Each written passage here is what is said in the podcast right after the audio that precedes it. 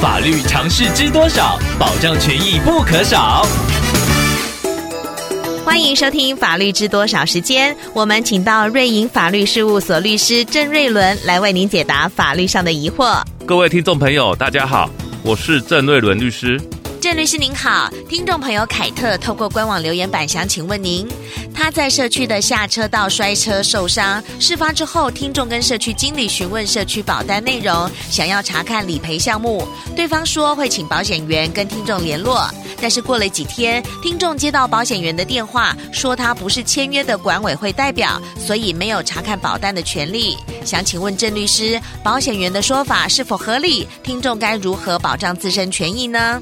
听众朋友在题目中提到的公共意外责任保险，主要是保障社区住户在社区公共区域发生意外事故导致受伤或者是财物损失，而管理委员会有疏失，依法应该负损害赔偿责任。这个时候管委会可以透过投保公共意外责任险来转嫁损害赔偿责任。根据现行法的规范，除非是在大楼内从事餐饮或者是瓦斯等行业才有强制投保的规定，对于一般住宅大楼是没有强制一般要投保公共意外责任险的。不过有一些大楼管委会为了避免管理不善遭到住户求偿，同时也保障社区住户发生意外的时候可以获得一笔理赔金，还是会选择自行投保公共意外责任险。而您提到的社区应该是属于这种自行投保公共意外责任险的大楼。公共意外责任险是由社区管委会代表整栋大楼与保险公司签约，因为保险公司签约的对象是管委会，而不是个别的区权人，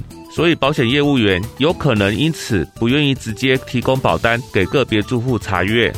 不过管委会那边应该是存有保单的，听众朋友想查看保单的话，是可以找管委会来索取保单资料。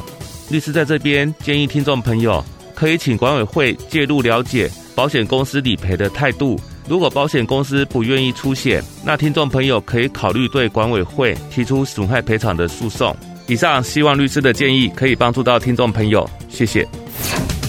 法律知多少，小小常识不可少，让您生活没烦恼。